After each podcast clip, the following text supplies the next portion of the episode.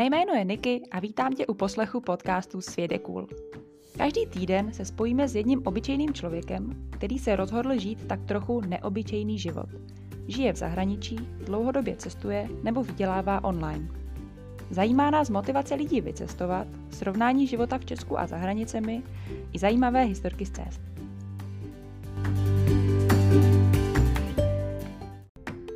V dnešním díle voláme Kláře. Ta žije momentálně na Havaji. Tam se přestěhovala před necelým rokem z New Yorku. Bavíme se o tom, co jí k tomu vedlo, jaký je život v New Yorku a naopak na Havaji, nebo co jí Havaj naučila. Zabrousíme ale také k tématům, jako je zero waste, ekologie a nebo hledání smyslu života. Dnešní díl je trošku delší. S Klárou jsme se rozpovídali natolik, že ačkoliv jsme se snažili několikrát rozloučit, Klára měla pořád co říct a ke konci spovídá tak trochu ona nás. Takže se dozvíte něco i o našem stylu cestování. Nebudeme to dále prodlužovat a pojďme se přesunout na Havaj za Klárou. Tak jo, tak Nový Zéland. Slyšíme se, Havaj? Jo, jo, tady Havaj, tady Havaj. Tak jo, tak čau Kláro. Jsem ráda, že tě konečně slyším po tak dlouhé době.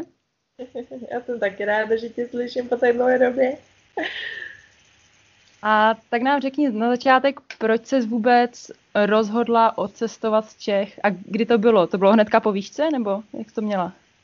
Uh, já jsem se ani tak nerozhodla, to bylo spíš rozhodnutí mého manžela, a kdy asi před čtyřmi lety, 2014, po vlastně po vysoké škole, jsem se odstěhovala do New Yorku a do Brooklynu a se svým manželem, který vlastně dostal práci uh, přes uh, českou společnost Deloitte a, a já jsem se tak nějak vezla, no. S ním. Aha, a takže jaký jsi tam měla za začátku víza? Uh, já jsem se o tady ty věci vůbec nestarala, to převážně zařizoval můj manžel přes tu firmu a nakonec jsem skončila z vízy L2, který vlastně a jsou něco jako a, prostě víceméně, že jsi závislá na tom partnerovi, že když ten partner vlastně odjede z těch států, je to v pohodě? Jo, jo, slyšíme kočku. Jo, jo, jo, tady je Dam Dam, dělá společnost. Takže když můj manžel odjede ze státu, tak já musím vlastně odjet taky. Takže jsem vlastně hodně závislá na tom svém partnerovi. Ale abych vám řekla jakoby víc, co se týče, jak získat tyhle ty víza, nebo jak se dostat do Ameriky a jak získat víza, to vám moc nepovím. No. A ale prostě existuje tady možnost, že když tvůj partner dostane víza přes nějakou eh, firmu, dostane práci ve státech, tak tam můžeš s ním. A ty jsi teda automaticky dostala pracovní vízum. A já si myslím, že tam je spousta uh, možností, kdy uh, třeba můžeš s tím partnerem jet, ale že třeba ten partner nemá možnost pracovat. To záleží podle mě jak je ochotná ta firma třeba za to zaplatit, za ty víza. Takže já si myslím, že já mám hodně jako takový velký luxus v tom, že já mám vlastně povolení, jako i pracovní povolení. Ale Aha. znám, vlastně znám i lidi, kteří uh, jsou takhle uh, závislí na, ty, na těch uh, partnerových vízech, ale nemají možnost uh, práce. Mm-hmm. Takže jak dlouho jsi žila v New Yorku? A v New Yorku jsem žila od roku 2014 do roku 2016 a pak jsem se vrátila na rok do Čech a pak jsem se vrátila uh, 2017, myslím, že? Já v toho strašný guláš, ale to nevadí. Dva roky jsem žila v New Yorku, rok v Čechách, pak rok v New Yorku znovu a teď rok na Hawaii na Maui. Takže dohromady čtyři roky tak nějak se flákám po světě. Takže to jsi zkušený cestovatel, nebo Já si myslím, že jsem... na hranicích. Ale a co jsi tam teda, když jsi měla ty pracovní víza, co jsi tam teda dělala v New Yorku? No, počát, když jsem vlastně přiletěla do New Yorku, tak všechno pro mě samozřejmě bylo nový. Já jsem přijela se, se Zero English, nebo měla jsem angličtinu na střední i na základce, ale to prostě nejde vůbec porovnat, když pak přijedeš do nějaký anglicky mluvící země a ještě amíci, že jo, ten akcent. Takže a pro mě začátek byl hodně náročný a já jsem ani neměla povolení ty první čtyři měsíce pracovat, takže já jsem se převážně učila jenom anglicky. A pak po čtyřech měsících, kdy jsem dostala to pracovní povolení, tak jsem začala pracovat jako učitelka ve školce pro malé děti. Aha, a jak dlouho jsi to dělala? Já jsem to dělala vlastně hned od té doby, co jsem dostala ty pracovní víza, do té doby, než jsme odjeli, no. Takže od toho 2014 do 2016. Aha, takže celou dobu. Celou dobu jsem tam dělala no, učitelku, ale musím říct, že mě ta práce vůbec nebavila, ani nevím, proč jsem to dělala.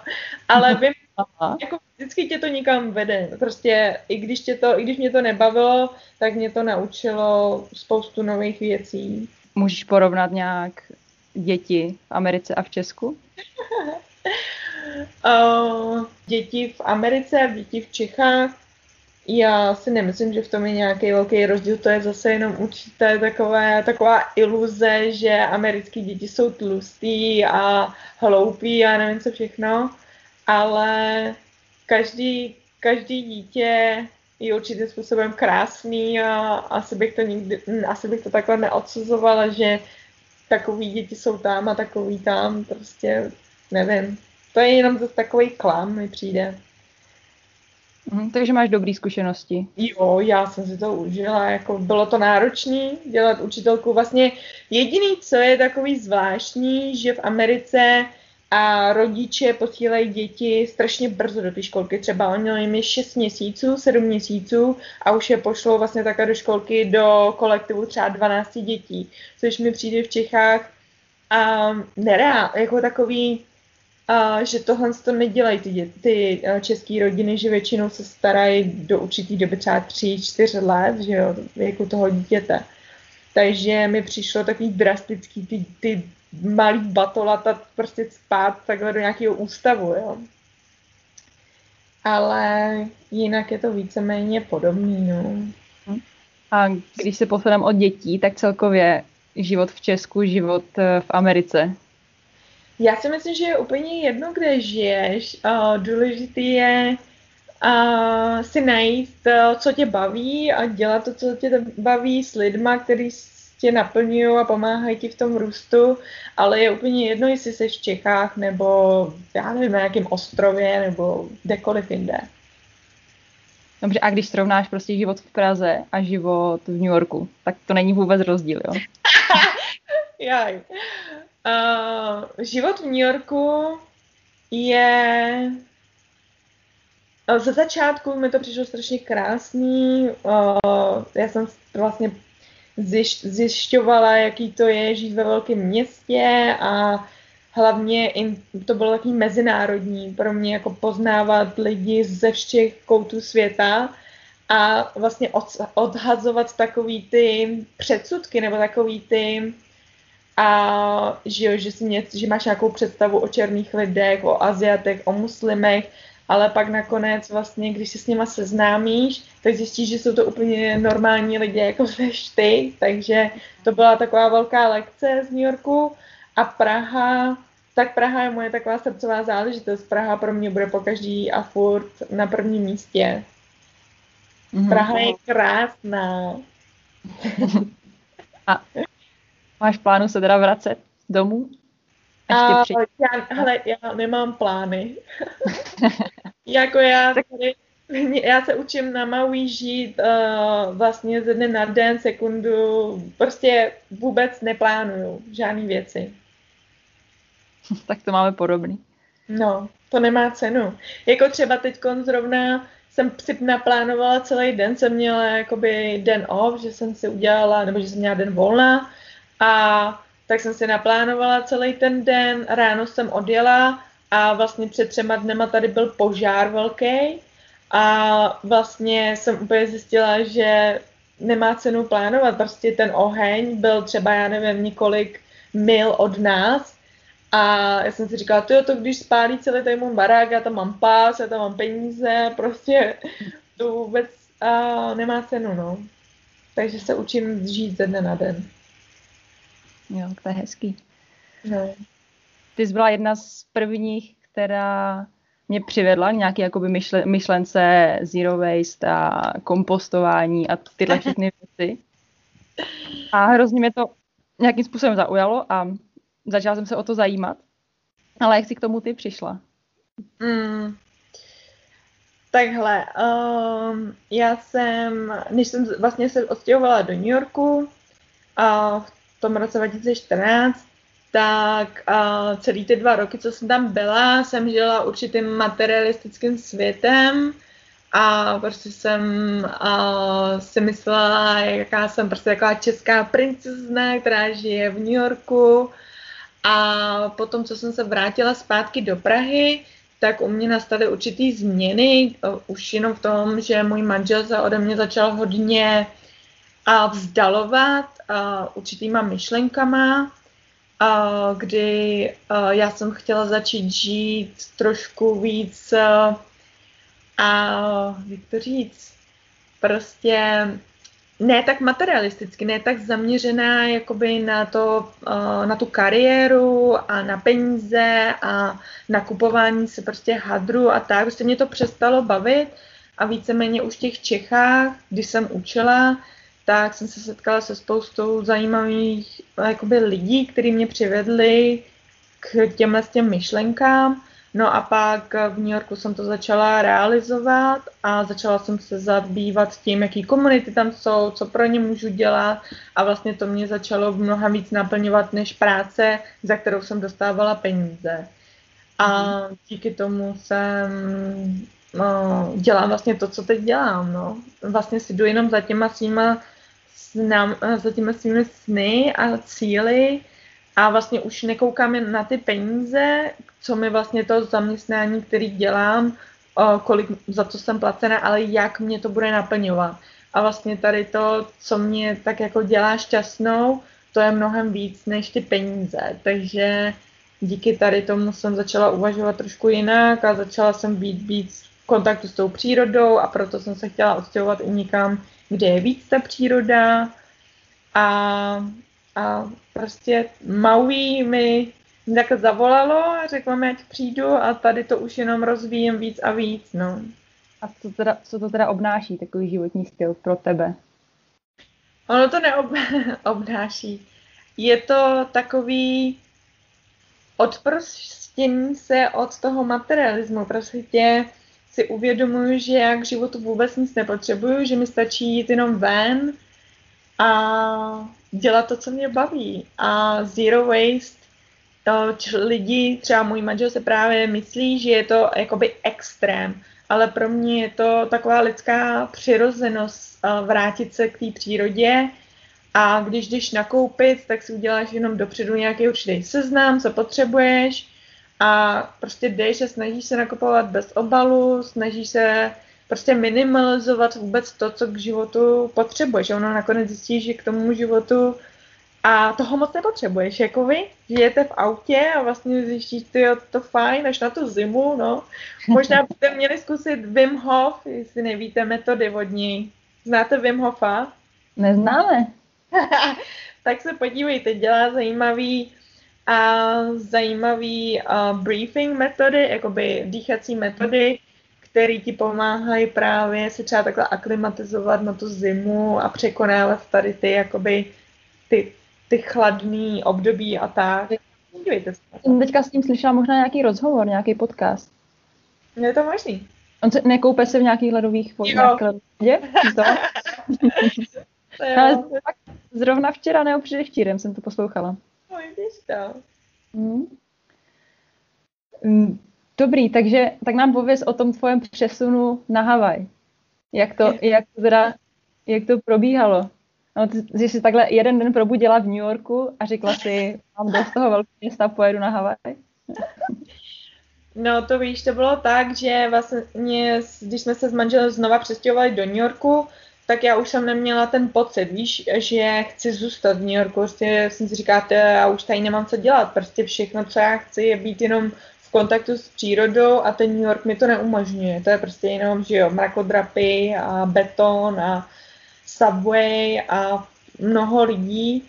A já jsem se snažila teda překecat manžela, aby jsme to změnili, že můžeme naplánovat trošku něco jiného, ale on s tím nesouhlasil, ale já to respektuju, že každý prostě může se rozejít v těch názorech, ale je zapotřebí si najít tu svoji cestu.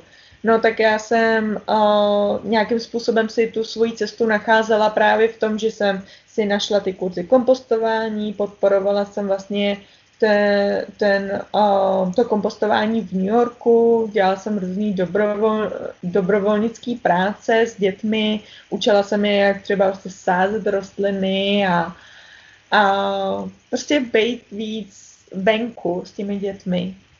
Což je v New Yorku hrozně nereálný. V New Yorku máš pár metrů čtverečních, tam je zavřeno asi 20 dětí a když se dostaneš ven, tak se dostaneš na ten asfalt a na, k těm mrakodrapům.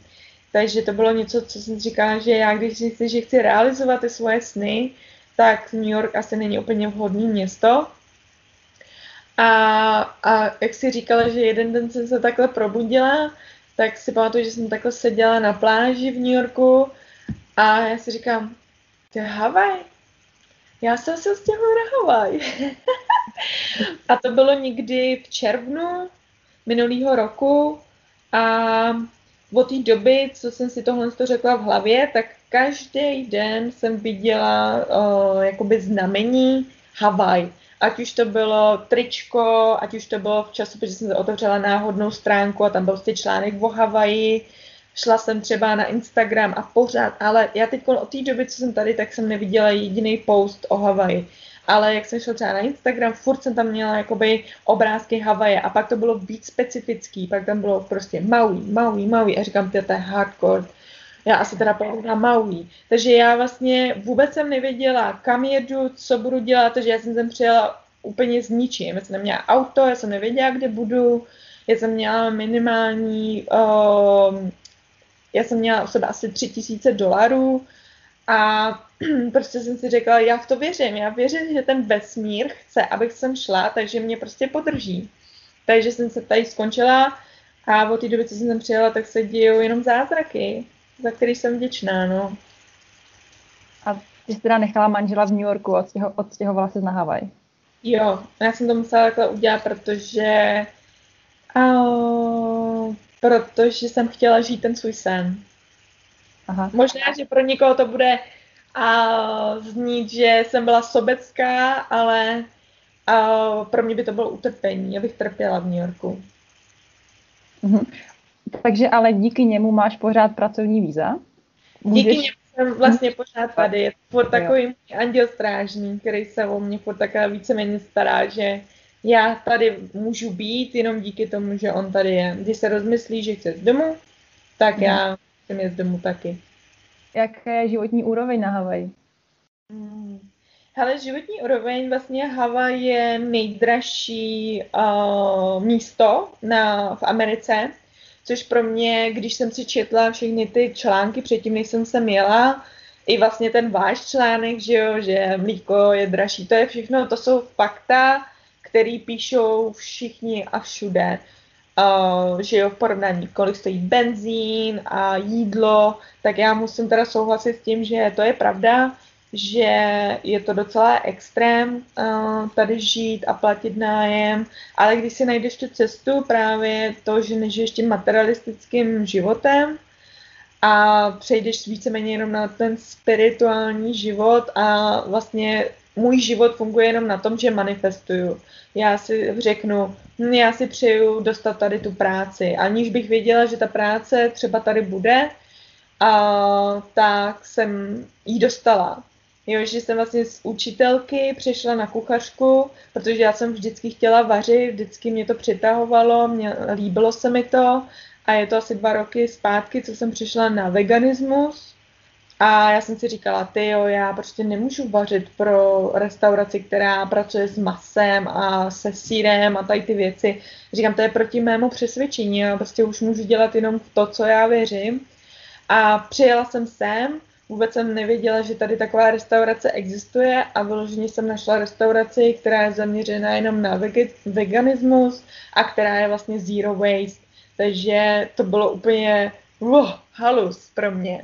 Takže já jsem začala pracovat tam bez jakýkoliv zkušeností, mě vzali a já jsem se vypracovala teď uh, na určitou i úroveň, kdy mi tak věří, že dělám různé objednávky a mám pod sebou určitý lidi, ale to je něco, co já asi ani nepřeju, abych dělala nějakou manažerskou pozici, já jsem si dělala jenom to, co mě baví.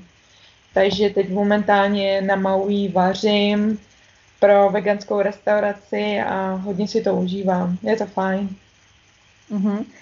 A když eh, teda vezmeš v úvahu tolik, to, co vyděláš, to, co zaplatíš na nájem, na nájmu a za auto třeba a tak, hmm. za jídlo, nebo pracuješ v restauraci, takže to asi za jídlo moc neutrácíš. Máme taky tak. Že vlastně to jídlo na Maui je, je jako jedna z nejdražších položek. A já hmm. vlastně tím, že pracuji v té restauraci, já i teď mm, jím mnohem méně, než jsem jedla dřív. Mně třeba stačí jedno jídlo denně a vlastně hodně je tady ovoce, takže já přežívám hodně na ovoci, ale je pravda, že jídlo uh, je taková docela, ještě když jsi zaměřená třeba na organik a lokální uh, zeleninu, tak ti to vyjde docela draho. No. Hmm, takže na tom ušetříš, ale i tak musíš platit nájem a asi auto.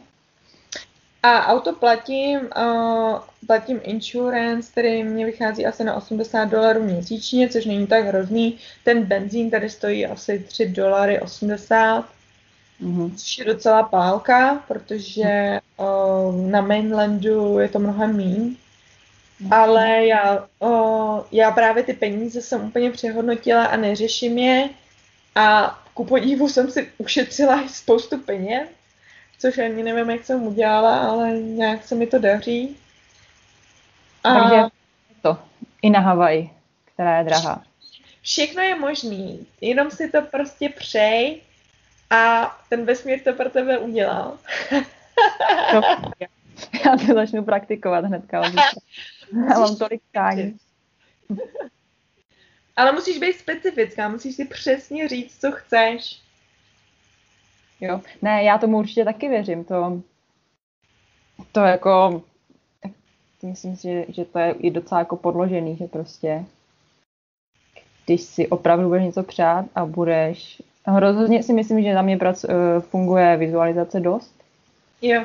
A, a tyhle věci. Musíš a o tom se bavit v druhém díle. A když se ještě vrátíme k tomu Zero Waste, tak eh, kde si třeba brala inspiraci z začátku? Nebo prostě, kdybych já teďka řekla, jo, to se mi prostě líbí, chci to prostě nějakým způsobem se do toho pustit nebo začít tak nějak, nějak žít, dělat nějaký kroky, abych ten svůj život, život posunula tímhle směrem, tak máš nějaký třeba dobrý webovky nebo prostě nějaké kurzy nebo hledat si tu komunitu v okolí, nebo co bys doporučila? Hele, já jsem vlastně na to přišla, aniž bych věděla, že něco takového existuje. Prostě jeden den na ráno jsem se probudila a oba jsem si říkala, ty jo, my žijeme tak jako úplně nesmyslně. My vlastně jenom konzumujeme a vytváříme tenhle odpad.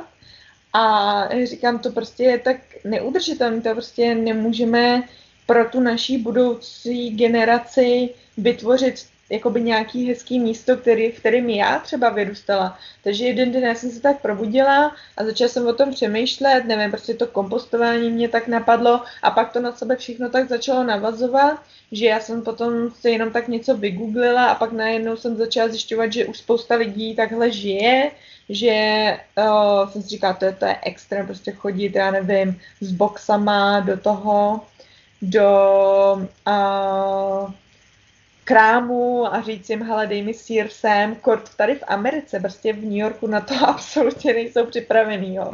To i když jsem tam šla s těma boxem, ještě jak jsem jedla maso a síry, tak jsem třeba přišla, oni mi to furt chtěli podkládat těma papírama a vším, jo, tak říkám, ne, prostě mi to dejte jenom do toho boxu.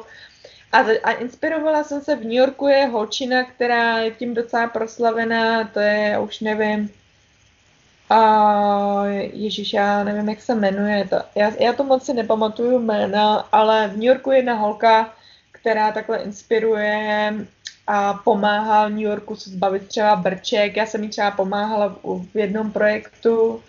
Trash is for toes, I don't, hele, nepamatuju si to, jak to je. A Bea, nějaká francouzska, která žije v Kalifornii, ta je s tím hodně proslula, která už to dělá, já nevím, třeba 10 let, takhle žije. Tam vlastně byla taková průkopnice. No a spousta lidí i v Čechách, podle mě už je spousta blogerů, který se tím zabývají. A já jsem ráda, že tady tu osvětu šíří, ale já se třeba ani necítím, že já bych měla vytvářet nějaký webové stránky nebo tak je to něco, co mě vyčerpává. Třeba vás obdivuji, že děláte ty blogy a tady ty věci, protože já třeba s počítačem a tak vůbec, och, nevím, jak se A bylo pro tebe něco v tomhle jakoby těžký na to přejít, že jsi prostě byla tak zvyklá na, já nevím, no, jako řeknu to bude třeba na brčko a řekla si, tyvo, jako to plastový brčko je fakt super, já ho prostě o něho nechci přijít. Ale jako já jsem vlastně dva roky žila v New Yorku, kde ti všechno balí, uh, dublujou ti tam prostě plastové tašky, takže já když jsem tam přijela z začátku, tak mi to přišlo jako divný, prostě jsem furt dostávala všechno v těch kelímkách a plastové tašky a tak. Ale ono si zvykneš na takový ten luxus, že přijdeš do krámu a že všechno takhle ti prostě dají pod nos a ty nemusíš vlastně nic dělat. Takže pro mě bylo takový ze začátku si jenom zvyknout na to, že když jdu do toho krámu, tak si vzít třeba, já nevím, tu svoji sklenici, vzít si ty svoje o, obaly a ty svoje o, bavlněné tašky a tak.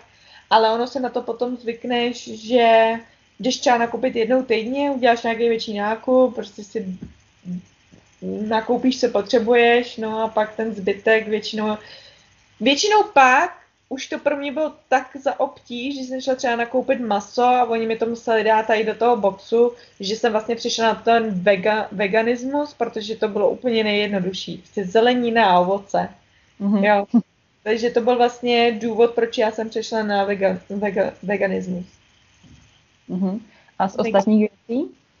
Jako třeba, já nevím, my třeba, já jsem měla takový jako týden třeba, když jsem fakt zkoušela žít úplně jakoby bez plastu, jsem z toho, a hlavně pro mě to bylo takový, že jsem si toho hrozně všímala, jako začala jsem si všímat, že kde ty plasty vše, všude jsou, co ti ani jako prostě nepřijde, co si bereš jako automatické, prostě naházíš do košíku, že jo, ale když si řekneš, že nebudeš prostě používat plasty a začneš se dívat kolem sebe, tak ti to hrozně otevře oči a uvědomí si, kde ty plasty všechny jsou. A nebo takhle si třeba řekneš, že nebudeš jíst cukr a začneš si číst ty etikety a zjistíš, že prostě... Úplně všude. Jako, nemá šanci, no. Takže... Ale já jsem, přesně jak ty říkáš, strašně ti to otevře oči, úplně začneš pozorovat věci, které si předtím nevnímala a začneš si hmm. říkat, jak je to nesmyslný. A hlavně, teda když chceš přejít na takovýhle životní styl, nebo když chceš něco změnit, tak to musí být přirozený, nesmí se do toho tlačit. Jo, takže já, když jsem sem přišla na Havaj, tak já jsem uh, se zase, nechci říct, úplně vrátila jako k nákupování plastu nebo tak. Bylo to zase, jsem musela uh, se naučit, víš, protože všude recyklování a najít si ty krámy, vždycky je to taková, jakoby, uh, chvíli to trvá, než si na to zase zvykneš někde jinde. A kor hmm. třeba jako vy, když žijete tak, jak žijete, třeba v tom vanu a nemáte třeba možnost si tolik vařit, já tomu rozumím, že si koupíte ty věci třeba, které jsou v plastu a tak. Víš, že tak, jakoby žít úplně zero waste třeba a dělat van life je strašně jakoby komplikovaný, protože mám tady kamarády kolem sebe, na Hawaii skoro všichni dělají van life, že jo. Takže a, tomu rozumím, no. A jako jo, je to určitě těžký, no. A hlavně třeba i s tím, třeba tady konkrétně na Zélandu s recyklováním. My jsme tady v takovém menším městě a tady prostě není ani, jako víš co, třeba i v Česku máš skoro všude máš prostě recycle. My jsme tak Ale tady není, no. Hmm. A takže jenom tak, a hlavně když střídíš odpad, jo, jako ve vanu, kde máš hrozně málo místa a potřebuješ si udělat to místo, hmm. tak je to taky docela to docela náročný, ale snažíme se, no, jako snažíme se, ale jak říkáš, že to prostě musíš hlavně furt myslet na to, že musíš brát si ty krabice a hmm. mít to u sebe a tak. Jako co teda přes to nejde, tak u mě jsou to třeba kelímky plastový. Jako že bych si v životě nekoupila kafe, kdybych neměla svůj kelímek. Jako hmm. to už asi třeba rok dělám tak, že fakt prostě, když mám ten kelímek, tak jako bych si to do toho plastu nedala, no. A už tě to i tak, jakoby právě tam přijdeš do té kavárny třeba, vejď, takhle to mám já. A hlavně to nestojí za to prostě si koupit to kafe a dostat to, já nevím, v plastu nebo tak. Já i když jdu do toho krámu, tak mi to nestojí za to si to v tom plastu koupit, prostě to jde mnohem líp udělat a já budu podporovat jenom to, no, lidi, kteří už to dělají správně, že jo. Nebudu prostě investovat peníze do ničeho, i když je to super zdravý, já nevím, je to nějaký dobrý jídlo, tak mi to nestojí za to, protože uh, je to jenom určitý dočasný uspokojení třeba těch chuťových buněk, mm. ale já žiju třeba v baráku, takže pro mě je lepší si koupit ty ingredience, které jsou zabalený, že jo, protože máš všude, já nevím, jak se tomu říká, je bulk section, bulk jo. section, no, nevím. Takže si to prostě všechno takhle nakoupím a jsem schopná si to udělat doma, no, ale chápu, že třeba kdybych taky žila takhle v tom autě, tak bych možná udělala nějaký takovýhle jako popa a koupila si plast. Myslím si, že se to dá zvládat i v tom autě, je to těžší, ale určitě, určitě to jde. A hmm. jak říkáš, když to máš takhle prostě, jednou si to takhle nastavíš, no máš to takhle nastavené a jsi na to zvykla, tak jenom si prostě z začátku ty věci začneš hledat, začneš si hledat ty cesty a, a určitě, určitě to jde i v tom autě. Jo. Ale a kdybych se zamyslela nad třeba globálním řešením tady tohohle problému s, veškerým, eh, s veškerými odpadky, myslíš, že jako kudy vede cesta prostě? Aby každý začal u sebe, anebo třeba, aby obchodáky přestali poskytovat sáčky, nebo aby kavárny přestaly poskytovat kelímky? Hmm. Já si myslím, že je to určitě kombinace toho všeho, ale každý člověk musí právě začít sám u sebe. Jenom to uvědomění si, to, že jakou máš ty moc, to změnit. To je něco, co podle mě si spousta lidí ještě neuvědomuje, že si třeba řekne, no jo, ale oni to takhle jakoby prostě poskytujou v těch sácích, my s tím nemůžeme udělat nic. Ale můžeš, prostě ty máš tu možnost si to koupit, anebo si to nekoupit. A vždycky je ta možnost si najít fakt jako tu svoji cestu, a, a podpořit to, to, co ty věříš, no. Ale každopádně si myslím, že uh, je tam možnost, že prostě já nevím, ať už je to ta vláda nebo kdokoliv jiný, když změní trošku ty pravidla, uh, že jo, zakážou určitý věci, spoustu věcí prostě je nesmyslný. Třeba v Americe všude dostáváš ke všemu napkins, o, nože úplastový, to je úplně, si řekne, že je to, jak je to luxus, jak se mají, že ke všemu dostávají prostě tolika věcí, jako plastový a tak. Ale je to, vede nás to v záhubě, no, tak jako takový hm, takový nesmyslný život jsme se tady vytvořili na té planetě. Mm. Tak jo, teď se posuneme trošku, trošku někam jinam. Jaký jsou lidi na Havaji? Wow. Ale to je něco tak nepopsatelného, že jsem si ani nemyslela, že nikdy takovou komunitu lidí najdu. Ale co se týče jakoby Havajčanů, těch pravých Havajčanů, hmm. tak uh, který mají jakoby takovej ten aloha spirit, to jsou lidi, kteří jsou úžasní, kteří tě naučí, jak vlastně víc si toho života užívat a vlastně nechat všechno být, neplánovat, užít si prostě tu přírodu a ty západy a východy a tak. Ale pak tady máš takový Havajčany, který jsou fakt vyloženě obezní, takový jakoby kombinace ta Amerika, ta americká kultura je tak pohodila, že oni jsou takový vulgární, až agresivní a zlí, jezdí si tady v těch svých velkých tracích a úplně se jako s nima nestotožňuju, ale zase jsem tady potkala lidi z celého světa. Ku podivu v New Yorku jsem vůbec neměla možnost, nebo neměla, vůbec jsem se nestýkala s Čechama, A tady na Havaji teda to mi přijde, že se na každý týden nacházím nějakého nového čecháčka, to je až takový... No, já znám tady snad víc Čechů než v Čechách, jako to je něco neuvěřitelného. A jako, že tam žijou? Jo, hodně Čechů tady žije. Vidíš to, jsem vůbec nevěděla. No. Máte českou komunitu, jo, na, na Maui. Jo, je to tady velký, ve velkým tady jsme, hele. Dobrý. Jo, je to, je to zajímavý. Setkala jsem se tady se spoustou a, spirituálně založených lidí, kteří věří právě už úplně v, jiný, v jinou realitu, než třeba mnoho lidí, nebo já nevím, jak to říct, každý věří něco jiného. No. Ale já jsem si našla lidi, s kterými se stotožňuju, s kterými rezonuju, s kterými mám podobné názory a s kterými rostu a zatím mě to baví, no. A kolik je třeba procentuálně na Havaji lidí, kteří se tam narodili? Hmm. Toho. Hmm. Ale ono je to strašně i takový těžký, podle mě.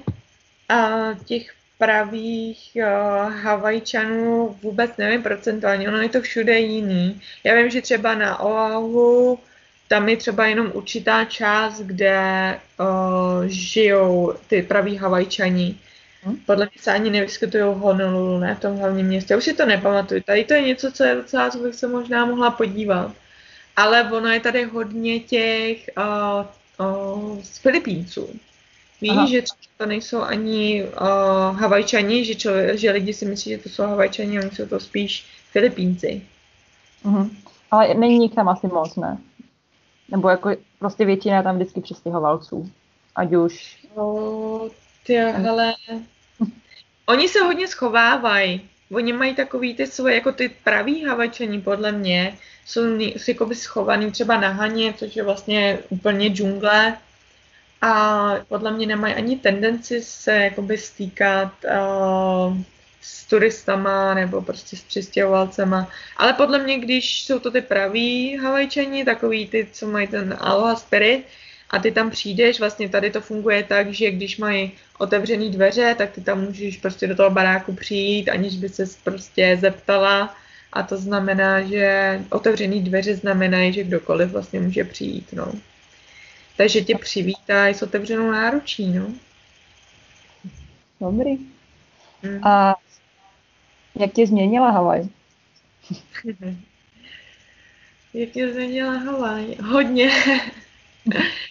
Hodně mě změnila. Ne, já jsem uh, si nikdy nevěřila v to, že bych byla schopná dokázat vůbec žít sama. Já jsem vlastně v 15, od 15 začala být se svým manželem, v 18 jsem se s ním přestěhovala, bydleli jsme spolu, ve 24 jsem se odstěhovala do New Yorku, zase jsem žila s manželem a nikdy jsem si nevěřila, že bych byla schopná jako se odstěhovat a žít někde sama.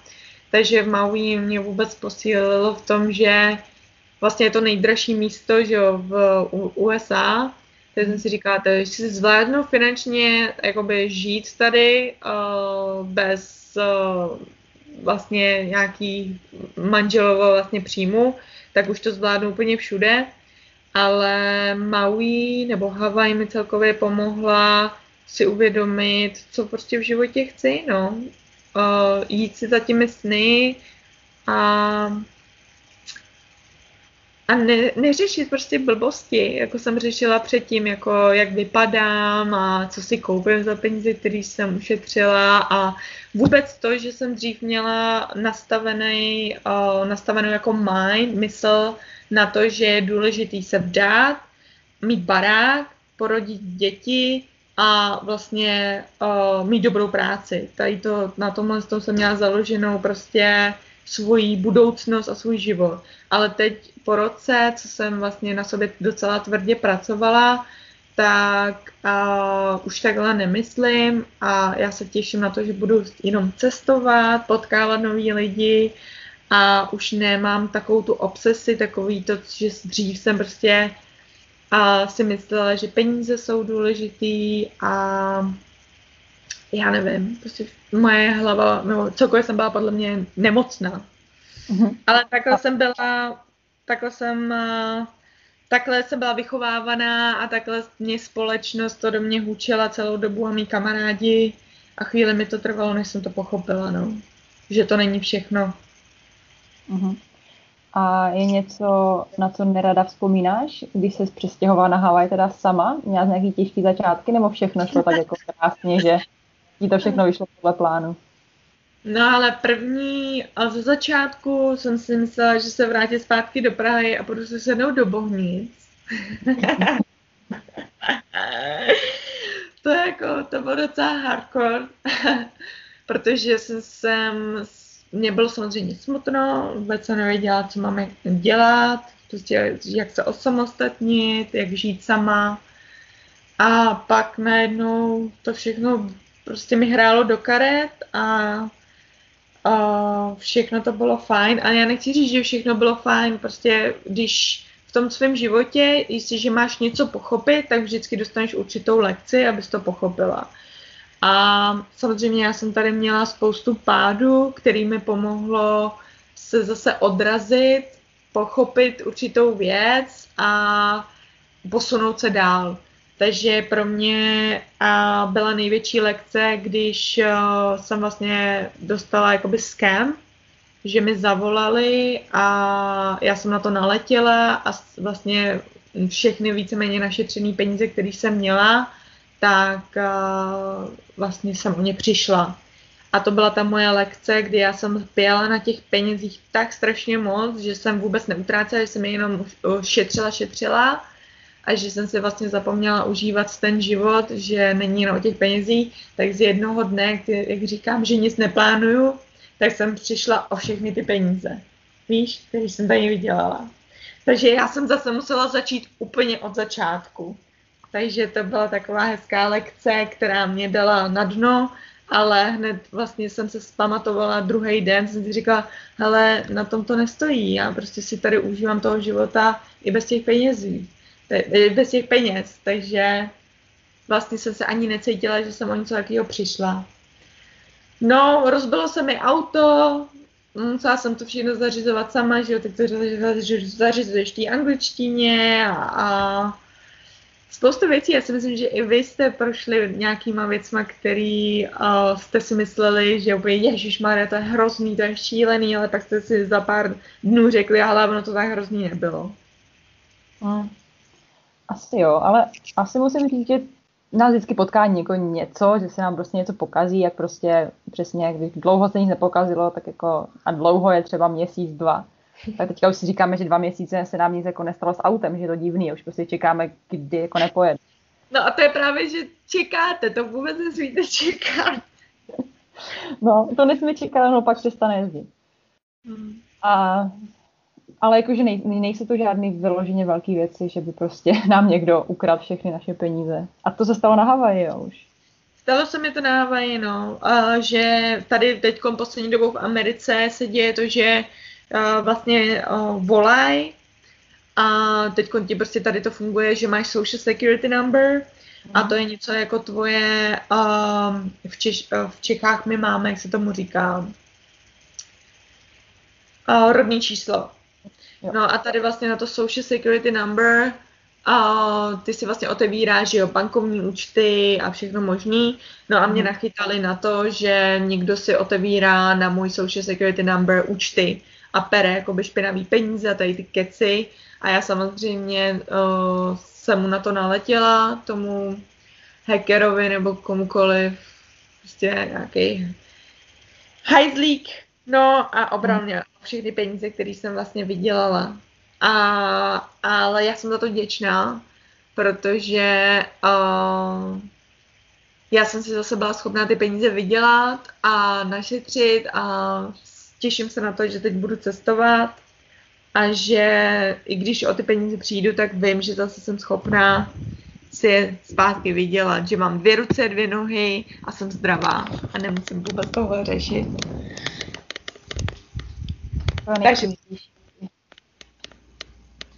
a co teda plány do budoucna? Jsi říkala, že budeš testovat a taky jsi říkala, že neplánuješ, takže vím, že se tady tam trošku špatně, ale asi trošku víš, kam bys chtěla jet, nebo jak dlouho to teda ještě vidíš na Havaji a tak? Uh, na Havaji a mám teď plánu zůstat do konce července, takže ještě dva týdny. Vracím se zpátky do Čech, kde budu chvíli s rodinou a cestovat. Koupila jsem si letenky asi před čtyřma uh, měsícema. Uh, to jsem ještě plánovala.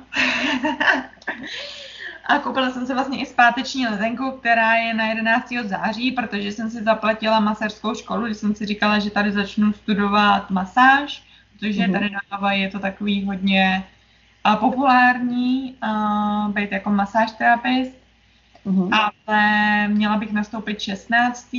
září, ale pořád se rozmýšlím, jestli to chci udělat, jestli ty peníze, které vlastně teď momentálně jsem našetřila, jestli nezužitkovat spíš jakoby, nebo neutrat, neutratit za cestování a poznávání něčeho nového.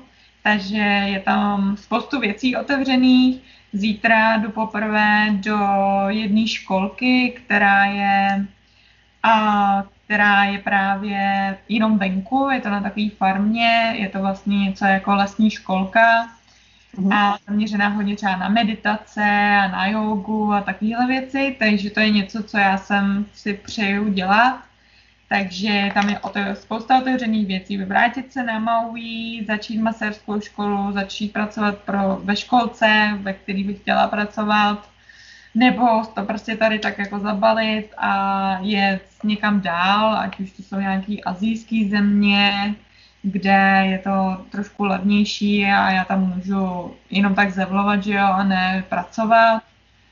Uvidíme, jak se budu cítit a jak naberu síly taky v Čechách takže je to otevřený. A těším se na to. a, a cestovala někde po státech, když tam žila dva roky? A ty myslíš, že jsem žila v New Yorku? Jo, jo. Já jsem cestovala s manželem hodně, byli jsme a víceméně uh, nechci říct po celý státy, byli jsme i v Kalifornii, ale neprocestovali jsme to tak, jak já bych si třeba přála, víc do národních parků a, a víc hajkovat a já nevím, třeba les po stěnách a tak. Spíš to bylo o tom, že my vždycky cestovali a spíš jsme projížděli větší města, Mm-hmm. A to je už něco třeba, po čem já netoužím, ale já jsem si to uh, víceméně užila. Procestovala jsem hodně v Americe, nemůžu stěžovat. Myslím si, že jsem procestovala víc než uh, Amíci. Mm-hmm. A na Havaji projela z ostrovy, nebo zůstáváš na Maui? Zatím jsem byla na Maui a na Kavaji a v plánu určitě mám víc procestovat uh, Havajské ostrovy, ale ještě jsem se k tomu nějak nedostala. Ještě jsem nedostala takový ten, jako tu potřebu toho, ale určitě to stojí za to. Vy jste sami tady byli na uh, Big Islandu a na... Oh, mm. No, ale mrzí mě, že jsme právě nebyli na Maui, takže možná ještě tak možná tam ještě zůstaň, my za tebou přijedem. no, to zní dobře. Jako spousta lidí by chtělo dorazit. Problém jediný je, že je to trošku, že jo, z ruky, z Čech je to nějakých 37 hmm. hodin flight. Hmm. Ale z Nového Zélandu to není zase tak hrozně, podle mě tak 9 hodin, ne? Je to kousek, no, víceméně. To je jako, hmm.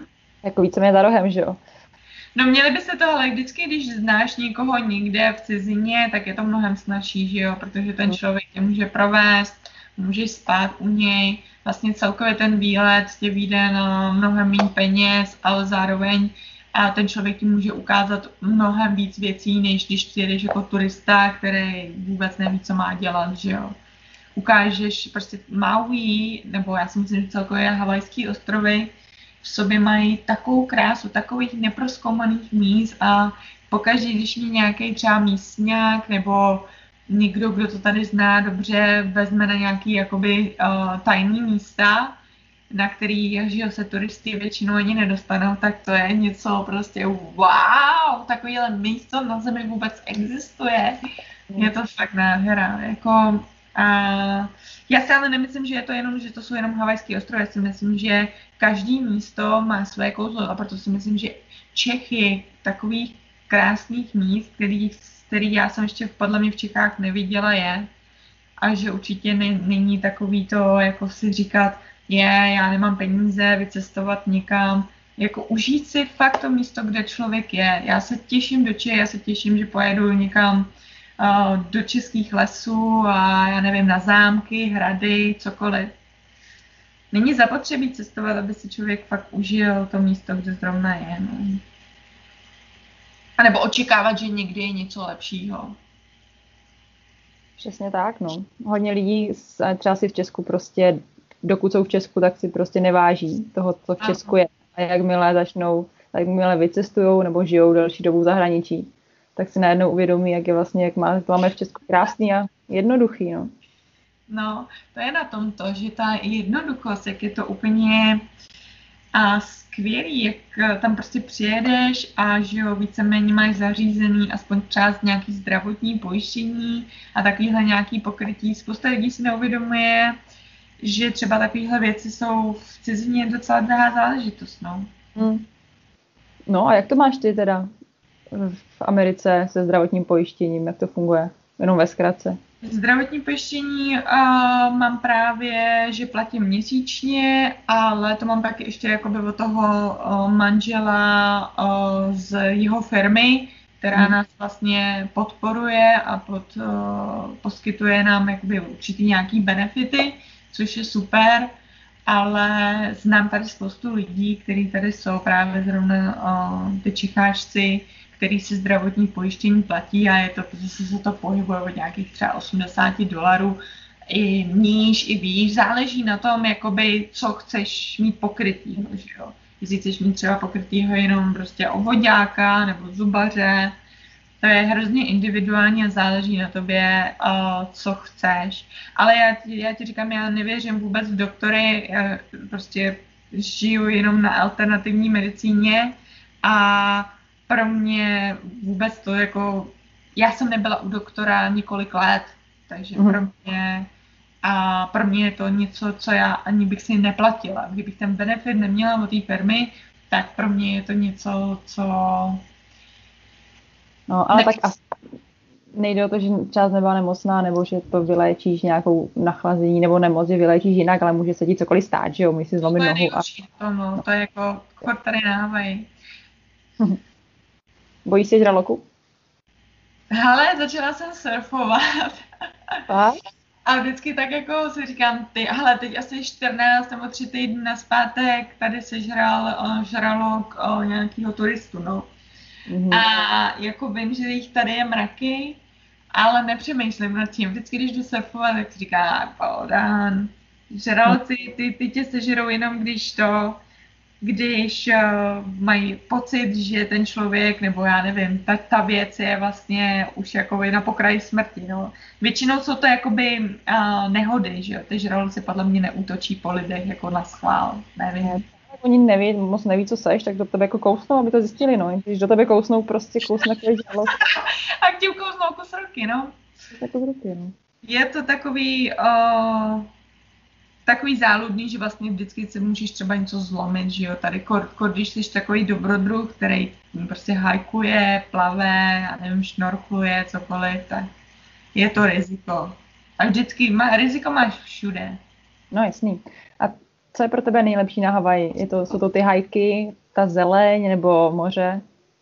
A Havaj uh, určitě v, ranní vstávání, kdy vstávám před východem slunce a vlastně vidíš, jak všechno začíná se probouzet a všech jako barvy uh, tady na Havaji jsou takový, který jsem nikdy předtím nezažila, ať už je to při tom uh, východu slunce nebo západu slunce. Západy slunce jsou tady tak uh, magický, a že každý den uh, ten západ slunce je úplně jiný a ty barvy do takový růžovo-fialový, to je něco, co jsem asi ještě nikdy neviděla. A nejvíc, co mě baví, je to, že poznávám pořád nový lidi, poznávám lidi, kteří mají určitý schopnosti, o kterých jsem třeba ani dřív nevěděla, že lidi mají. A určitě mě baví to, že můžeš dělat spoustu věcí jako a zadarmo, že jdeš hajkovat, že jdeš plavat, jdeš prostě na tu pláž, kde nemusíš nic dělat, zasurfuješ si, za bugi, bugi, buginy tady mají, takový ty malý prkna, po kterých prostě se projíždíš po vlnách. A je tady spousta vyžití, uh, kde vlastně ani zjišťuješ, že nepotřebuješ jako to, že jdeš do té restaurace se najíst do kina. Vlastně všichni tady ty takovou, takovouhle, tenhle typ kultury se úplně vynechala ze života a užívám si víceméně to, že si prostě sednu do hamaku a koukám na zápas slunce, no. Mhm. Dobrý, tak my ti moc děkujeme za rozhovor. Já. Děkuji za to, že jste mě spovídali, no, snad to bude pro někoho přínosné a, a zajímavé a říkám, vy jste mi dodali spoustu odvahy v tom, abych se vůbec rozhodla vycestovat a vlastně jenom čtením vašich článků, že jo, už jenom článek o Havaji, který samozřejmě mě trošku z začátku znervoznil, ale je to jenom o tom si věřit. Prostě věřit v to, že, že máš tu sílu začít úplně nový život a nebát se těch změn. Jakoby ono z té komfortní zóny je vždycky nejnáročnější, ale pokud to chceš, pokud to tak strašně moc chceš, tak, uh, tak se ti to splní a bude to fajn. Věřit v to, že to bude fajn. Samozřejmě, a já neříkám, že je to vždycky jednoduchý. Není to úplně nejjednodušší, ale, ale stojí to za to.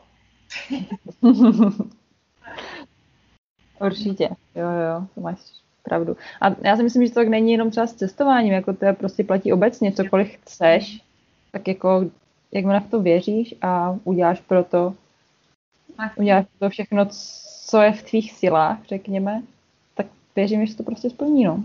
Hmm. Je to tak, no. Je to i s tou prací, že spousta lidí právě dělá určitou práci, která je eh, nenaplňuje, ne, nebaví a, a mm. jsou spokojení a šťastní, ale bojí se udělat tu změnu, že jo.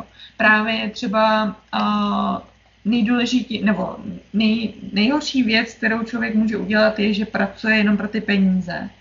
A, a ono pak člověk zjistí, že když začne dělat nějakou práci, která ho maximálně baví, tak uh, úplně roste, úplně prostě se ráno těší, že vstane do té práce a a není to jenom o těch penězích, no. Je to o těch lidech, kteří tam pracují, o tom, že děláš něco, co má smysl.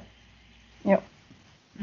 Protože ono si přináší spoustu stresu, že jo, z té práce, z té, která tě nebaví, tak ráno jsi unavený, když otrávený do té práce, prostě v práci ti všichni serou, že jo, jsi naštvaná, děláš něco, co tě nebaví, nerosteš tam, neučíš se nic, přijdeš domů, přineseš si prostě ten stres a takovej ten, tu nespokojenost do té rodiny a, a tak se vlastně celý ten tvůj život obrací a vlastně a stárneš. Já mně přijde, že sice stárnu, ale márnu.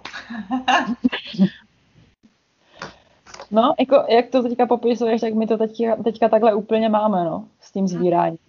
Mm. Že jako, jako jo, no. Měli bychom tím seknout a dělat něco užitečného. No ale víš co, ty to musíš brát s tím svým životním stylem, že jestliže vy chcete cestovat po tom Novém Zélandu, tak je to určitá teďkon fáze prostě, kdy si potřebuješ něco vydělat, aby, jako neříkám, že jako by bychom mohli cestovat z fleku, že jo, my ty peníze máme, ale prostě ještě není třeba na cestování to nejlepší období, takže my to chceme nechat na léto a když teďka je ta možnost, tak si chceme vydělat ty peníze, které pak budeme mít, no, ano. budeme pak cestovat. A ono to vždycky není jakoby samozřejmě o tom, že děláš úplně pořád to, co tě baví, ale ono, ta cesta prostě je zapotřebí si ji pořád užívat.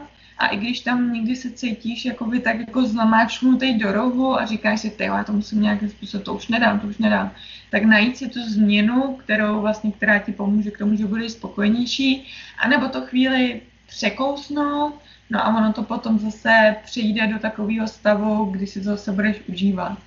Uhum. Ale říkám, najít si prostě takové ty možnosti, které tě posunou k tomu, co ty chceš dělat. A ze začátku samozřejmě něco můžeš dělat, co tě nenaplňuje, ale pak se dostaneš k tomu, k čemu vlastně chceš.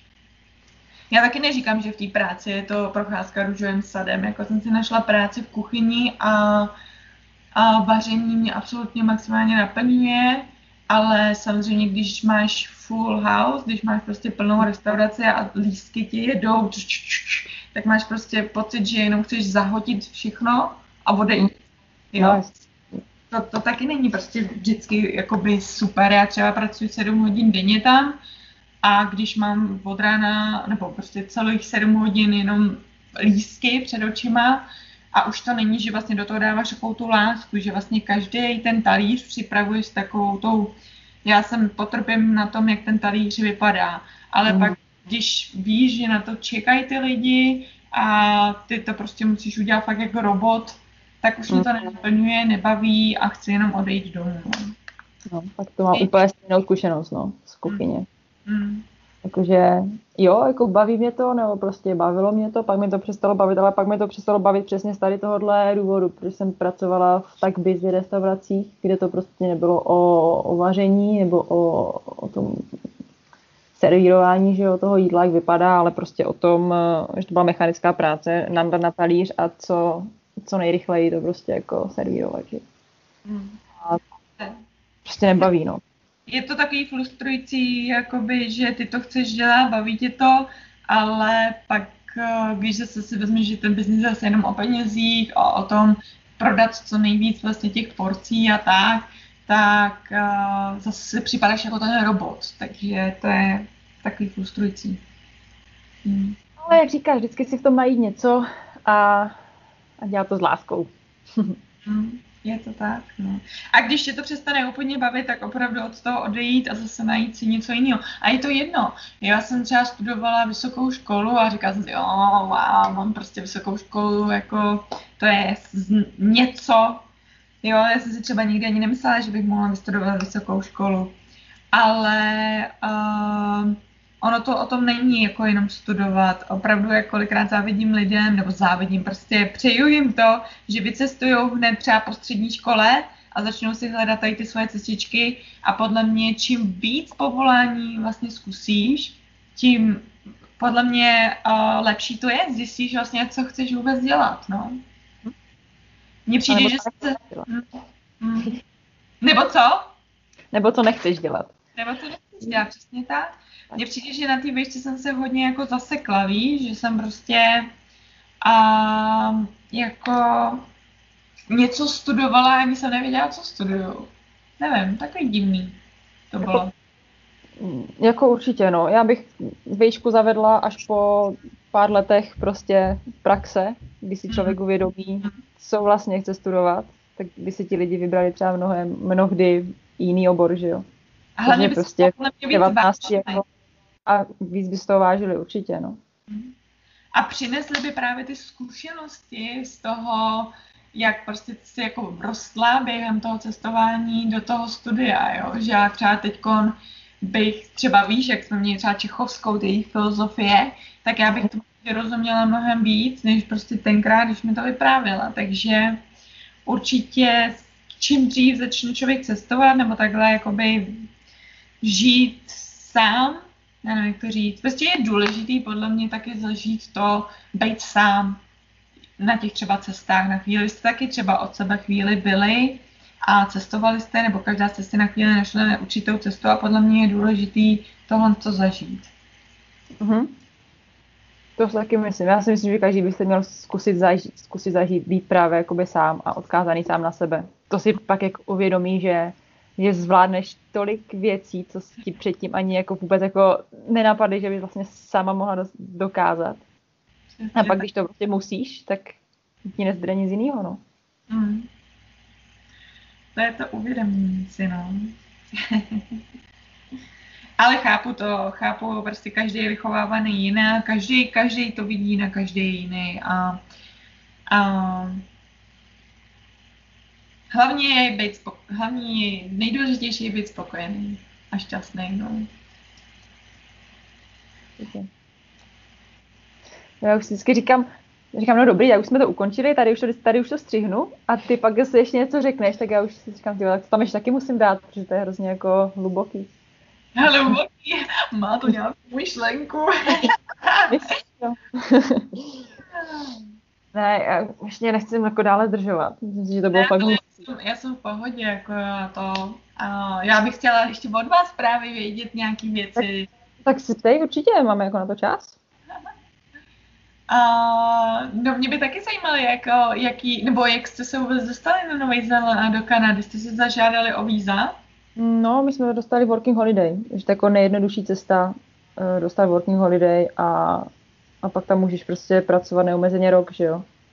Ale jako je to, dostat to tak, oni jsou jako prostě kvóty na asi 12 míst každý rok a vždycky si o to prostě požádáš a ta Kanada a Zéland to funguje trošku jakoby jinak, že na tu Kanadu si to prostě pošleš někdy, kdy se otevřou ty, ty místa, tak ty si tam mm. jakoby odešleš a pak prostě čekáš třeba i půl roku a oni tak jako v průběhu celého roku vybírají prostě lidi, kterým pošlou, tak jako by prostě random, vybírají nové lidi, kterým mm. pošlou jako pozvánku, že můžou o ty víza zažádat. A teď, když dostaneš tu pozvánku, tak víceméně, jako když budeš splňovat všechny ty jejich požadavky, což je, že ti musí být do 35 a takovéhle jako blbosti. No jak je to tak. na tom Zélandu, tam je to do 35, jo? Jo, tady je to do 35. Kanada taky. Kanada taky, no. no. Ale nevím, někde je to třeba, ono to má i Japonsko, Chile právě. Austrálie. Austrálie. Izrael. Austrálie taky 30, do 35? Austrálie, Austrálie má do 30 no. podle mě, ale může jakoby včetně, že když, když zažádáš, tak ti musí být nejvíc 30. Když ti 30 a zažádáš, tak vlastně můžeš vycestovat potom, už když ti bude 31, mm-hmm. že? Mm. Hmm. No vy jste byli taky na tři měsíce v Austrálii, nebo jak dlouho? Jo, to jsme byli tři, jenom prostě na turistu. Mm, a tam jsme dobrovolničili, no. Vždycky si najdeme přes Workaway nějaký projekt a my jsme tam zůstali na třech nějakých místech, takže jsme tak jako vždycky měsíc zůstali na, na jednom místě. A byli jsme na nějaký farmě, pak jsme tam uklízeli někde nějaké takové holiday cabins, u, někde u bariérového útesu. To prostě fakt takové, jako, takové to byl jako turistický spot, takové turistické městečko a tam jsme jakoby uklízeli, ale bydleli jsme tam zadarmo. No a to je právě ale na tom to nejlepší, víš, že jste to mohli takhle proskoumat a... Ale jako součástí toho, víš co, těch lidí tam prostě žijou. Šli jsme ráno do té práce, uklidili jsme tam během tří hodin nějaké ty, to, ty kabiny a pak jsme prostě šli jako ven, no, nebo šli na pláž, nebo prostě šli něco jako proskoumat. A tak, takže to prostě tam nejsi jako ten turista, ale jsi tam prostě díl a poznáš tam nějaké ty lidi, že jo, a žiješ tam prostě s lidma, kteří tam jako žijou. No, to je prostě úplně jako jiný způsob cestování, když už, víš co, kdyby jsme, mohli jsme si půjčit nebo koupit auto, nebo půjčit auto na tři měsíce a projet a vidět jakoby mnohem víc třeba z té Austrálie, že bychom fakt projeli celé to pobřeží, od hmm. Sydney až prostě nahoru někam do Darwinu. No. Ale my jsme to prostě rozhodli tak, že strávíme měsíc na jednom místě, měsíc na druhém místě a budeme třeba cestovat po nějakém okolí, ale budeme tam jakoby žít s těma lidma a, a, z, jako a poznáme spěchat, ty, nebudeme spěchat nikam a poznáme ty lidi prostě a poznáme ten život jako, jak tam jako opravdu, opravdu vypadá, no. A tak to hmm. máme většinou, že my prostě, když někam jedeme, tak tam jsme třeba většinou minimálně měsíc, no. Hmm. Třeba byli jsme v Jižní Africe. A taky, no, taky jsme tam prostě byli měsíc a Pracovali jsme v nějakém hostelu zase, že? Se byli šest týdnů kolik? Mm. Jo, šest týdnů. No jako měsíc jsme tam pracovali a dva týdny jsme tam jako cestovali. No. A to je právě to, co si myslím, že je úplně nejideálnější, jakoby lidi, nebo co mi takhle přijde, že prostě rok strašně jakoby šetří na nějakou dovolenou kdy pak jedou na týden do nějakého rezortu, jsou tam zavřený prostě, jo, utratí spolu. Inclusive, žerou. A jako jsme tam prostě všechno, jo, to jídlo, jo, a ty prostě takhle úplně uvažujou, že vlastně utratili spoustu peněz jenom za nějakou týdenní dovolenou, na kterou drželi jakoby celý týden, ale přitom podle mě, kdybychom takhle to měli i víc jakoby uh, možnost bez třeba toho papírování. Vem si, jak je to, to vy sami víte, otravný. Prostě jenom to, že to cestování by mělo být nějakým způsobem víc volnější, protože všechno tady to zařizování, že vyberou jenom nějaký určitý počet lidí do 35, jako kdo to stanovuje do 35, jako to už jsi potom jako starý, nebo já nevím, nerozumím tomu. Tady nechcou. No, jako ten program totiž funguje tak, že je to nějakým způsobem výměna, nebo kultur, no. výměna kultur, že ty Asi. programy fungují jako obráceně, že prostě ti lidi, když, když to je otevřené pro Chile, tak Čilani můžou přijet do Česka, že jo, a my můžeme jít do Chile. No a takže je to prostě výměna nějakých, nějakým způsobem kultura. Prostě když už je ti víc než 35, tak už jako musíš vědět všechno, rozumíš? To všechno už no, jako no. A oni se podle mě dost jako bojí, že tam pak jako bys třeba chtěla zůstat a zakládat si nějaký rodiny a to zase taky všechny státy nechcou, že jo? Oni tam chcou jakoby na rok a pak prostě jít si zpátky domů. Mm. A když už je ti, je ti zase víc, tak už prostě hrozí, že by se z někde chtěla usazovat. Tak to tak je prostě daný. Ale jako taky to nechápu, jako taky mi to přijde na hlavu postavené, že jako... Mm. Jo, je to taky smutný, že si stanovujeme takovéhle pravidla, které vlastně ani nedávají smysl a pořád tě v něčem omezují a vlastně furt si říká, jak jsme, že je to super v téhle době, že vlastně můžeme cestovat, ale pořád jsou určitý nějaký požadavky, které nás limitují v tomhle tom, jo. A i to, že prostě furt musíš mít nějaký pracovní povolení, aby si někde pracoval, aby se prostě platil taxi a takovéhle nesmysly, který já absolutně vůbec nevím. Ale je to prostě takový, jaký je a já si myslím, že každý, kdo chce cestovat, tak si k tomu nějakou tu svoji cestu najde. Akorát je to takový komplikovaný díky tady tomu. No. Mm. Hele, a ty, kdyby jsi tam našla jako nějakého zaměstnavatele, který by tě tam jako chtěl hodně, tak Jo, to ti... stalo i v New Yorku, i tady. Oni by normálně, že normálně za mě zaplatí a já, kdyby se rozvedla, tak normálně budu fungovat vlastně na těch vízech, který oni mi jako zaplatí. Jo, ale musíš prostě pracovat u toho konkrétního zaměstnavatele. Já teď nevím, jak přesně je. Já mám takový pocit, že když to jednou za tebe zaplatí, tak a, ne, nemusíš, jako nejsi vázaná na to, aby si pracovala jenom u toho jednoho zaměstnavatele, ale samozřejmě asi jde o nějakou domluvu a tak, že jo. A ty bys mohla zažádat jako o nějakého rezidenta? Jo, jo, to mě i vlastně navrhla ta moje, ta moje boska, že naj, jako najmou právníky a že to jako by začnou zařizovat, ale já jsem říkala, že zatím nechci nic teď jako momentálně dělat, už jenom z toho důvodu, že manžel je tak jako ochotný v tom, že mě podporuje a jakoby je furt v Americe a nemá v plánu odejít. Samozřejmě, když mi řekne, že chce odejít, odejít no, tak to budu muset začít nějak zařizovat. Ale já to netlačím. Jo, já když jsem, jistě, že se mám zpátky vrátit do Čech, Čech na základě toho, že manžel odejde z Ameriky, tak prostě půjdu. A to nebudu nějakým způsobem tlačit. A po těch prostě dvou letech, kdy žila a pracovala v New Yorku, tak bys, kdybys tam chtěla zůstat, tak jako ty cesty jsou. Že to prostě není tak, že by to bylo vyloženě zavřený a, a nepouštět tam. Vždycky jsou cesty, no. Otevřené. Tak, a tak maximálně přelezeš nějakou zeď, jo, a vždycky se tam dostaneš. No, ale spousta lidí, který tady teď i znám, tak třeba jsou to Čecháčci, kteří jsou tady zavřený, já nevím, 20 let, jenom z toho důvodu, že jednou odcestovali a uh, nemají žádný víza, že jo. Takže to je pro mě takový frustrující, že ty, i, když tady žiješ ten svůj jakoby rádoby na par, jakoby v paradise, nějaký svůj sen, tak je to, se cítíš prostě podle mě zavřený, že nemůžeš vycestovat kamkoliv chceš. To je něco, co já bych nechtěla jakoby zažít. Vůbec to jako, že když jednou ojedu z té Ameriky, tak se vrátím zpátky do Čech, kdy sice uvidím tu rodinu, ale zase se mi zavřou brány jakoby do té Ameriky. Jako je to zase strašně nesmyslně dělaný, no. A, a ti, ti Češi, co tam jsou, oni jako ty jsi říkala, že nemají víza vůbec? Některý třeba jsou tady prostě nelegálně samozřejmě, ale uh, ne všichni. Všichni si našli třeba, já nevím, někdo si třeba tady někoho vzal, že jo, na základě toho dostal víza. Ale znám tady lidi, kteří uh, jsou uh, nelegálně, kteří jsou tady třeba už 20 let, nepodívali se 20 let do Čech, Hmm. A já je nechci nějak jako litovat nebo tak, to bylo jejich rozhodnutí, ale právě na základě toho se mi nelíbí, jak je stavěný ten systém a jak jsme prostě omezovaný, že a to je všechno postavení na nějakém papírování a limitech. Hmm, a s tím asi bohužel nic neuděláme. No. To ne. No. Jako buďme rádi za to, že to je ještě aspoň takhle, no. Může být mnohem hůř. To teda. To já jsem vděčná. Co to? To je mi jasný, že ty jsi většina. Za každý nový ráno. Jo. Jo, je to hezké. Hmm.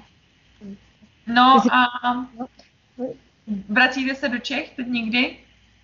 Teď někdy ne, my jsme tam byli, když jsme přelítávali z Kanady, tak jsme byli v únoru v Čechách na dva týdny a letěli jsme právě sem. No a teď se tam asi dlouho asi nechystáme. Teďka chceme právě, jak skončíme na Zélandu, tak bychom chtěli do Ázie, aspoň třeba na půl roku. Právě jak říkám ty, no. Kam chce, jo, já chci procestovat Větnam. Já chci Kambodžu. Kambodžu. My jsme byli Indonésie, Malajzie, trošku Tajsko, dva roky zpátky. Dělali nějaký ten program, ne? Taky. My taky dělali, jo, taky jsme tam stavěli nějaký bambusové záležitosti a... Bambusové záležitosti. no... A jak to bylo? Jo, jako... To, to bylo menka, tam by se ti, to, jsme, to bylo náš první jakoby nějakým způsobem dobrovolničení přes Workaway. Tam by se ti hrozně líbilo, to byl nějaký ekohostel a ti tam prostě stavěli třeba střechu z žabek, který vyplavilo prostě moře a stavili tam prostě jakoby z toho střechu, jsme tam také uh, řečíkama. z žabek jako místo tašek na střechu dali prostě žabky, takhle. Jakože je prostě, víš, tu, ty žabky prostě na, na to nabiješ na kus bambusu a takhle máš z toho, jak to říct, no, takovou, no, takovou tašku, no, a pak to jako staví No, jakože, a tak stav, a to bylo spíš jenom tak jako na okrasu, že jsme jako vymýšleli takové věci. A se tam prostě všechno, všechno spotřebovávalo, no, takže veškeré odpady, co tam jako byly, tak se snažili nějakým způsobem využít. Hmm. A tak jsme spali jsme tam v hamace, že jo, a suchý záchod tam byl. Všechno se prostě kompostovalo taky a uklízeli jsme tam pláže a právě jsme tam stavěli z bambusu nějaký prostě jako věci. Nám řekli, postavte umyvadlo, no, nebo tak jsme stavěli prostě umyvadlo. To, to je zajímavý. Jo, to bylo, jo, tohle, to nás hrozně bavilo, to bylo takové, a byli tam právě hrozně takový alternativní lidi, že jo, takže jsme tam potkali hrozně, byli tam jako cestovatelé, jsme potkali hodně cestovatelů z celého světa víceméně, a... Bylo to hlavně takové jako neřízené, že prostě ti dali nějaký úkol, ale jako udělej to podle sebe, no. nebo jako jak, jak dlouho chceš pracovat, tak pracuj. Je to na tobě. No a tak jako Takže tam mohli spát a jídlo vám dávali, jo? Snídaní jsme, jsme snad snídaní jsme měli a, a spali jsme tam, a bylo to nějak zadarmo. No. no, no Nebo nějak... jsme hrozně maličko, jsme, za, jsme tam jako přispívali, no, ale to bylo fakt... Ale většinou je to zadarmo, když máš nějaký takovýhle projekt, tak je to většinou, že ti dají najíst a, a máš tam, bydlíš tam zadarmo. A to horkové je prostě plný, když si to projedeš, tak je to plný nějakých, tam je hrozně zahradničení a právě nějaký o, o, organické farmy, že jo, a tady tyhle prostě... A kde, a tak... kde to bylo? Tohle bylo na, tohle bylo na a, Indo, Indonésii, kousek od Bali, prostě takový malý ostrůvek. Hmm. Ale jako ty projekty jsou prostě všude, jako úplně všude. Řekni si, kam chceš jet a víš co, podíváš se a teďka najdeš si, jaký tam jsou projekty a jim napíšeš a oni ti prostě napíšou, OK, přijeď, nebo prostě... A jak se to jmenuje? To je pod nějakou jednou organizací, jo? Jmenuje se to Workaway. Ne, Workaway. Workaway. Workaway tečka in, info? Info, jo, info. Tečka info. Hmm. Já ti pošlu odkaz. A tam se jenom prostě prolistuj a podívej se, jaký tam jsou jako projekty. Něco tam je jako třeba hlídání dětí, a, takže tam víš co, poznáš, kteří lidi chcou využít ty dobrovolníky na něco, aby nemuseli jako třeba platit. Hmm. Víš, jakože některé rodiny si tam jako zaregistrují a chcou si najít nějakým způsobem oper, které nebudou platit. Hmm. A, ale některé tam pak projekty jsou, jakože holky tady teďka právě jedou někam na, na Fidži, ne? na Fidži, nebo to, že tam jedou opravovat vesnici po, po hurikánu, nebo po, víš co, po něčem. Mm. Tam jedou prostě opravovat vesnici. Takže některé ty projekty, je tam hodně právě nějakého farmaření a z těch organických, mm. organických nějaké stavění a je hrozně, těch, hrozně těch ekoprojektů tam je. Farmy. A tak. Cokoliv. Mm. Takže Víš co, to je to. A většinou je to fakt za ubytování a za jídlo. Takže ty vlastně jako nepotřebuješ nic a jsi tam s těma lidma, no a... To je hezký, to zní docela zajímavé, to jste mě nějak namotivovali. no, říkám, já nic neplánuju, jako já střebávám takhle ty informace, kdo mi co říká a pak prostě se jeden den rozhodnu a nějakým způsobem to naplánuju. Spíš mi jde o to, že teď momentálně mám možnost být v té Americe a chtěla bych možná třeba v Kalifornii trošku víc procestovat, tak uvidíme. Necháme se No a jak byste se posunuli od té doby, co cestujete? To by mě zajímalo. Jsme taky o to teďka někdy odpovídali. Jako, po, jako posunuli jako, jako lidsky, jo? Nebo prostě jako nějaký... no ale Já, no, když jste začínali, tak jste začínali určitě s nějakým jiným myšlením, než máte teď. Mm. A jako to dost, podle mě jako dost podobné, jak jsi říkala i ty, že jo, ten materiální život, prostě co se žije a každému záleží, jestli má nejnovější iPhone a jestli má auto a, a tak, tak jako fakt jsme zbalení do baťušku a nemáme tam skoro nic, že jo, prostě já nosím každý den stejnou mikinu prostě, protože prostě jinou nemám. jako, a ani ti to neví, nechybí, nevadí. Ne, a prostě každý den nosím tepláky a prostě jsem za to ráda, že nemusím prostě řešit to nosím, jako.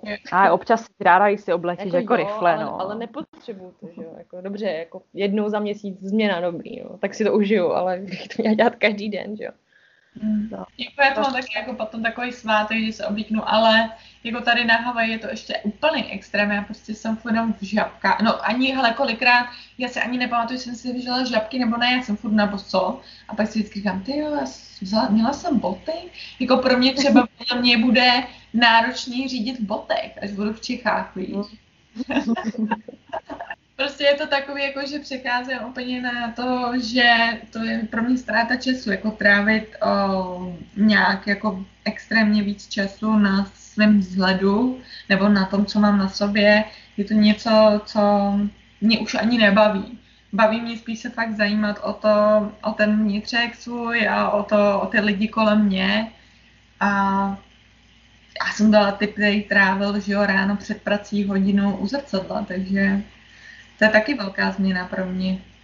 Ale vlastně to je uh, to, že uh, já s tím svým manželem ani nemůžu být, protože on si myslí, že jsem se zbláznila taky, protože já jsem byla, on měl u sebe úplně jiného člověka a já z jedno, vlastně kdyby to byl nějaký jakoby pom, pomalý progres nebo něco takového, ale já ze dne na den úplně změnila celý svůj životní styl a uh, celkově jakoby uh, vnímání toho světa a vedle ní se při, jakoby vyskytl jiný člověk a vlastně mě vzal i několikrát psychologové, že jo, a myslel si, že jsem se zbláznila, takže já se vůbec nedivím tím lidem a já si z toho dělám srandu, jak když třeba na tom Instagramu jsem nebo tak, tak já se snažím z toho dělat prostě aspoň srandu, víš, že ne, netlačím lidi, no jim prostě nějakou třeba zábavnou formou ukazuju, jak žít zero waste a tak dále, no. Já, mě to baví. Tak děkujeme moc ještě jednou. A čau. Učíme se života, je to krásný. čau, čau. V dnešní době si nestačí na budoucnost jen spořit. Pokud necháš našetřené úspory ležet na spořícím účtu, díky inflaci o ně postupně budeš přicházet. Peníze je potřeba zhodnocovat. Pokud však nejsi zkušený investor, nezoufej. V dnešní době totiž taky existují nástroje, díky kterým může investovat i úplný začátečník. Jedním z nich je česká investiční platforma Fondy. Fondy investuje do dluhopisových a akciových ETF fondů. Skrz ně tedy investuješ do společností jako je Apple, Facebook nebo Amazon. Investovat můžeš začít už od tisícovky měsíčně a to tak, že si jednoduše na fondy založíš účet, podle tvého vztahu k riziku si vybereš jednu ze sedmi investičních strategií a o vše ostatní už se postará fondy. Tvoje úspory se pak začnou zhodnocovat až 8,5% ročně s tím, že si peníze můžeš zase kdykoliv vybrat. Investovat se však nejvíc vyplatí dlouhodobě a pravidelně. Jako nic na světě ani tahle služba není bez poplatku. Fondy si účtuje 0,9% z tvého portfolia ročně. Pokud si chceš fondy odzkoušet úplně bez závazků, domluvili jsme pro posluchače našeho podcastu 3 měsíce investování úplně zdarma. Stačí se zaregistrovat na fondy.cz a při registraci zadat kód cool, psáno dohromady. Pokud ti není budoucnost lhostejná a chceš se o investování dozvědět více, stáhni si zdarma našeho průvodce investováním pro začátečníky, kde se o investování dozvíš mnohem víc. Toho najdeš na svědekul.cz lomeno e-book. Ještě jednou děkuji za poslech a u dalšího dílu naslyšenou. thank you